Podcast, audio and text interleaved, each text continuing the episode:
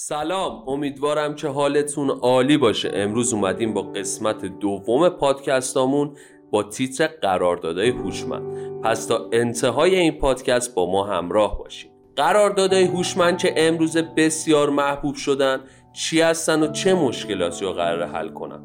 اصطلاح قراردادهای هوشمند اولین بار توسط نیک سابو در سال 1997 و حتی مدتها قبل از ایجاد بیت کوین استفاده شد. او یک دانشمند کامپیوتر و محقق حقوق و رمزنگاری بود. ایشون قصد داشتن به زبان ساده از یک دفتر کل توضیح شده یا بلاکچین برای ذخیره قراردادها استفاده کنند.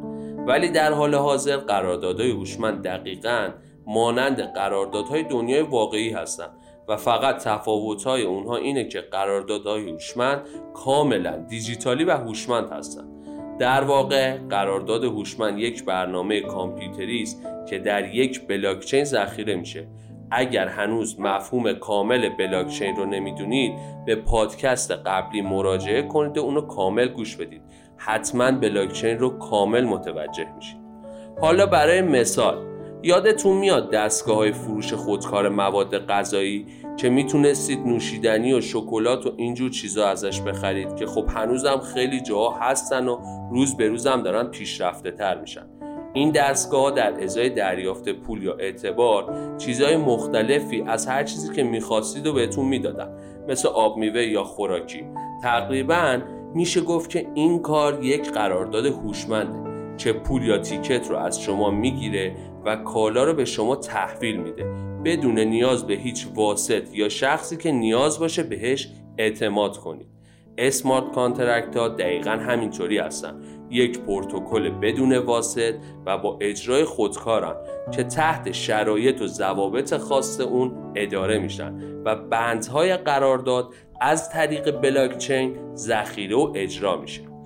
خب دقیقا قراردادهای هوشمند مثل قراردادهای معمولی اند ولی با این فرق که بر بستر بلاکچین با زبون برنامه نویسی نوشته میشن و برای انعقاد یک smart contract مبتنی بر بلاکچین طرفین قرارداد تمامی شرایط رو به صورت جزئی و کلی در کد می نویسن و بر سر اون توافق می‌کنن و بعد در بلاکچین ذخیره می‌کنن.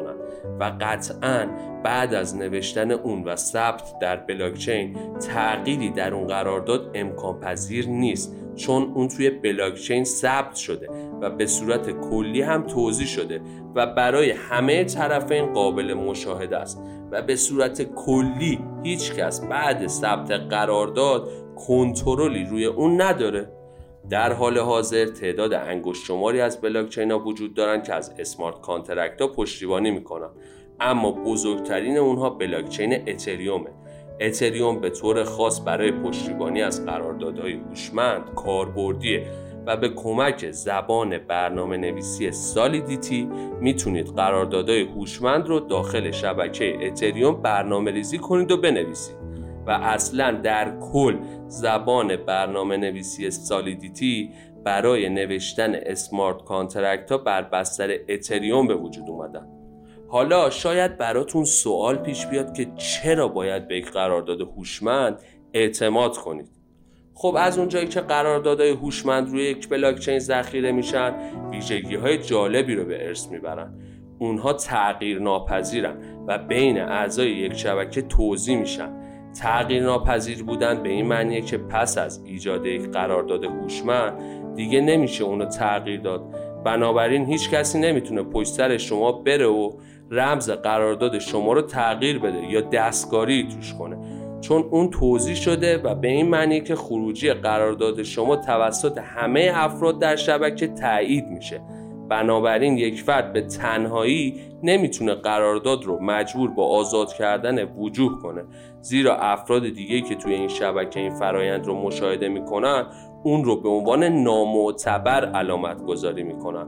و بر همین اساسه که دستکاری در قراردادهای هوشمند تقریبا غیر ممکن میشه.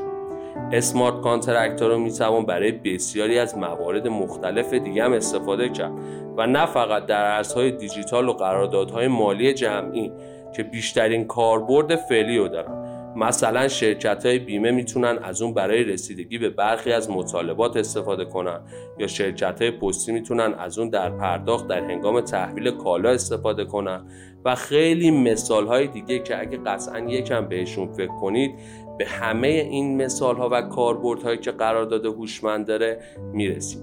امیدوارم که مفهوم قراردادهای هوشمند و کامل متوجه شده باشین. تا پادکست های بعد فعلا خدا نگهدار.